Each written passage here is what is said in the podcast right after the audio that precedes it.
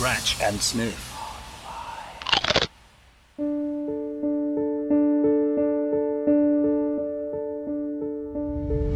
Shakilus Townsend was cruelly betrayed.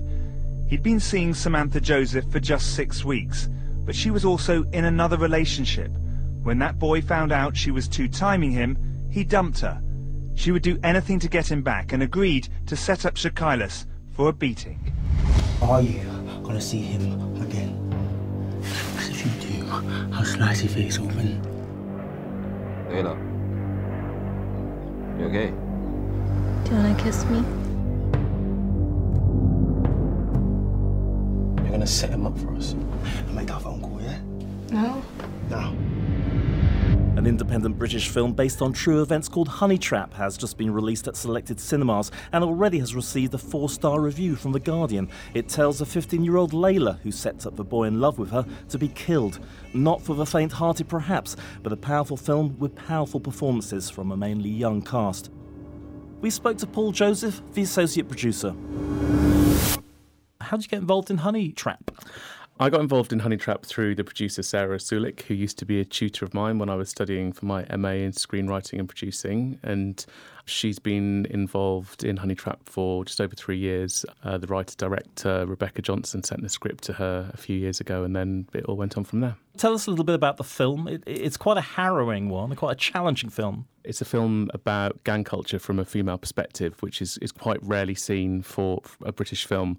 The basic premise is about a girl who sets up a guy who's in love with her to be killed. But it's a lot more complex than that. Um, it really looks about at how young people get involved in gangs, gang violence, and particularly how uh, girls and women have to find their place in that kind of world and the things that they have to do um, and kind of the pressures they're under. It's very much a character piece. It's got a fantastic lead performance from Jessica Sula, who's a actress who's previously in Skins. Yes, um, yes, indeed. It's very rare to have a film where the the main character is a 15 year old girl and she's in every every single scene. Um, so she Jessica carries a massive weight on her shoulders throughout the film and does a fantastic job.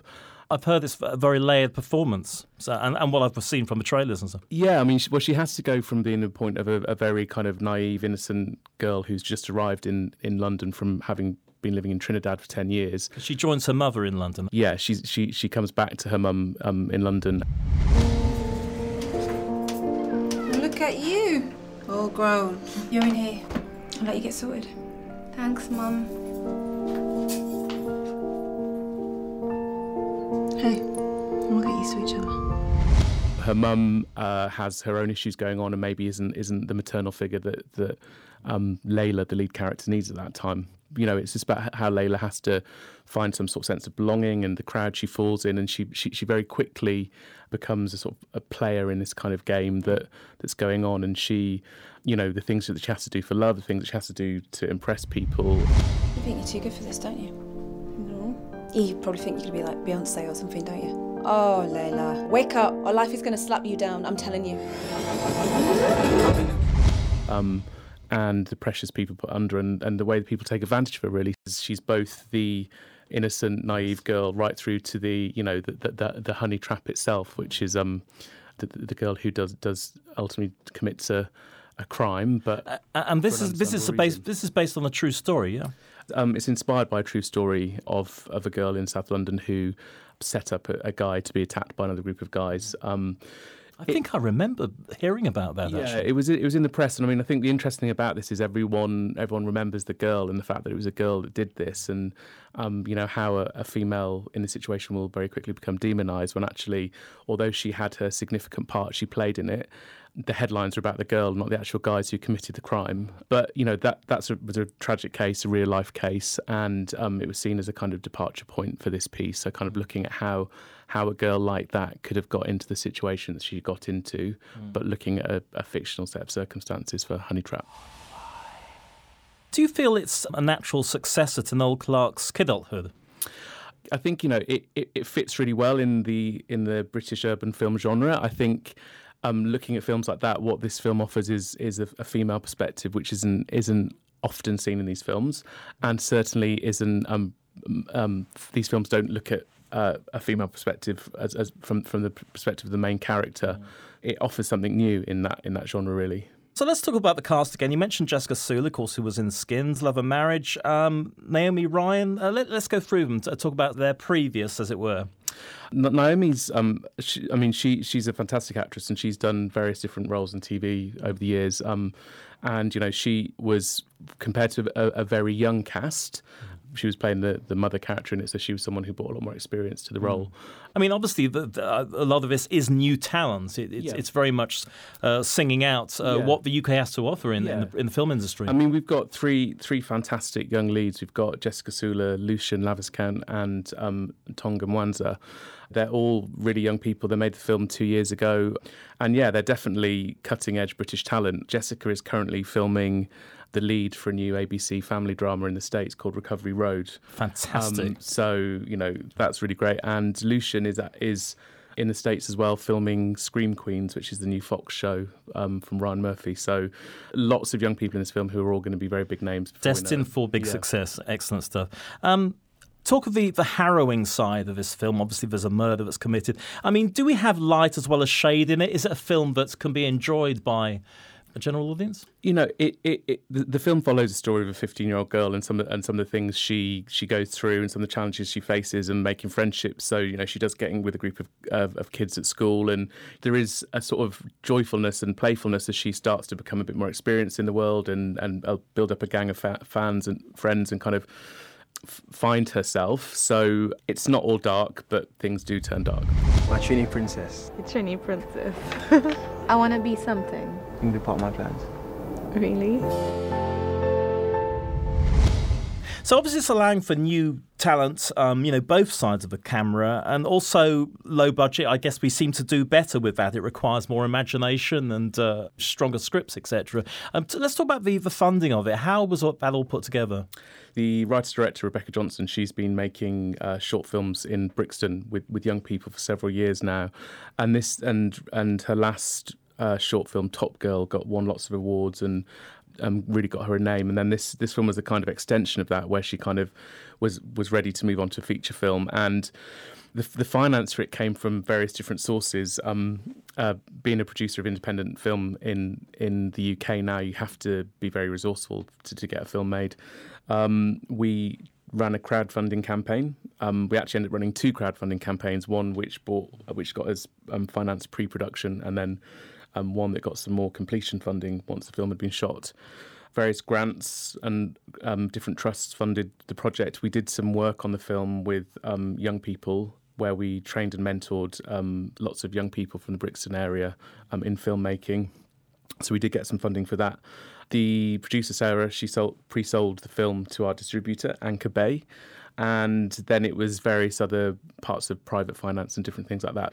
Um, and the, the, BFI put some money forward as well. So it's lots of different things put together, but still a very, very low budget film. I mean, when you look at the, I mean, I w- I won't talk figures, but compared to other films that would present themselves as being independent films and are, it, but it's a very, very low budget film. And I think we've done a really good job on of, of making it look a much higher value than it is. Um, part of that is the the massive goodwill towards Rebecca for the the work she's done working with young people in film in in, um, in Brixton over the years. Um, we had a lot of support from the local community in terms of different locations to film. Uh, so really, there was a lot of value added to the production by the experience, and also lots of great people, you know, doing it because under circumstances they probably wouldn't normally work under, but because they really liked the script, they could really see Rebecca's vision, and they could really see it was a project worth getting behind. And you know, when when it now gets to the point like last week where we're getting four stars um, in the Guardian in our review from Absolutely. Peter Bradshaw, then you know, you can see that they, they've made a good bet with that, really. So clearly, a lot of love in the room. Do you see further opportunities for films like this? Do you, do you think this might ignite, you know, more imaginative or, or you know, urban scripts and uh, things that, that we're better at in the UK? Very sort of underdog films, I would say. Um, I mean, I think you know, I think it's definitely paving the way for character-led drama yeah. and um, films by female writer directors um, who are really underrepresented. So I definitely think um, young people and um, female writer directors will be very inspired by the work Rebecca's done, and hopefully, you know, go out and do their own work because of it. So, so what's your general sort of view of the, the UK film industry then, and the lack of funding, and the fact that uh, a certain political party have just got in? what's your what's your take on it, and your view on the future? I think I think you know the the UK has a good film industry in terms of um, money put into filming here that happens. You know, there's there's lots of productions that get made in the UK, giving lots of work to to British filmmakers. However for sort of British creatives starting off, it can always be very difficult. It's a very crowded market. Um, and if you've not got a known name, whether that be in terms of writing, directing, um, or or the talent in front of the character, it can be very hard to, to raise funds. And mm. and you know the knock on effect of, of, anything is there's cuts everywhere. People d- don't have as much money as they did, so that's both in terms of public funding and in terms of private funding as well. It's it's, it's a lot harder, which takes a really resourceful producer. So someone like Sarah Sulick who made um, Honey Trap, you do, do really need that approach now to kind of look at the bigger picture and look at the different ways that you can source funding for a film. Well, this sounds like the pre-production was like a well-oiled machine before you'd even started filming. That yeah. clearly had to happen in, in order for everything to run reasonably smoothly. Yeah, yeah. With these things, it's always getting the finance in place, and obviously making sure you've got enough funding to get you through the shoot and then at times you don't necessarily then have finance afterwards to complete it so you know the, the, the kind of work in terms of raising revenue for the film was happening well after the the shooting period what, what would you say to people who are listening to this and would love to get involved in filmmaking, have a passion, but they, they're a little bit directionless in terms of, you know, how do I physically get on it? Uh, where would they go to look? It really depends what they're interested in. If they're the more creative side, you know, obviously I would always encourage people, you know, to start making their own films, writing their own films. You know, you can you can do work now and you can come kind of make it, um, make short films on on small small budgets. People make make films on their phones and that kind of thing now. Um, people wanting to get into production, obviously, you know, Creative Skillset, places like that. You know, there are lots of schemes to get to get people on on them, and then you can't really beat work experience. Really, kind of, you know, approaching people in the, in the industry, seeing if you can get some advice, see if you can get some tips, and see if you can kind of do some work on some different productions. So, what's your next project then? Good question. I'm still um, uh, working with Sarah, the producer. She's working on, on several other films at the moment. Um, there's a film of hers, Time of Their Lives, uh, which is going to be starring Joan Collins and Pauline Collins, which should be wow, fantastic! Yeah, it's a it's a um, a female road trip uh, movie. It's kind of like a Thelma and Louise for a slightly older generation, and that's being put together now, and that should be going before the cameras kind of um, uh, late summer, early autumn time. So that sounds we've absolutely. We've, still got so much more work to do on Honey Trap, really, because although it's done, it's, it's doing well in the UK. We've got a release here. We've got a DVD release on the 25th of May. We're still um, working on where it's going to go globally. So we're doing lots of applications for different film festivals. Um, we we got into the London Film Festival. We got into South by Southwest Film Festival. So it's now trying to get into more territories and get get the film out there. Really, so it's an ongoing thing.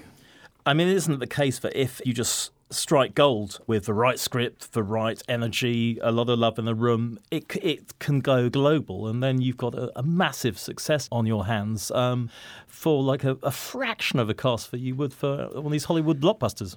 It's, it's happened before. Yeah, and that, that would be amazing. Um, um, it does sometimes take a leap of faith from someone at some point, and you know um, when you're when you're selling a film to different territories, they're always looking at the box office and the money that they can make from it. But the, the great thing is the the better this film does here, then the more the more that shows how, how well it can do overseas. And obviously, particularly the fact that we've got um, two of the leads who are filming big shows in the States at the moment means that hopefully it will get more recognition there further down the line.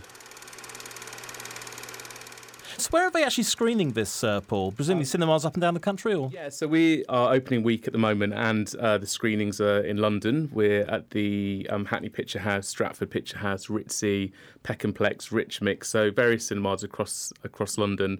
Um, and then we've got some more out of London screenings coming up in the next month. So we've got a screening in Brighton.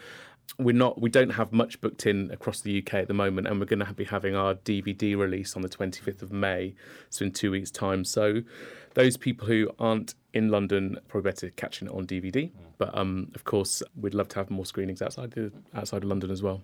And who knows if if uh, the whole thing goes global, we we might have another release. Yeah, definitely, that'd be great.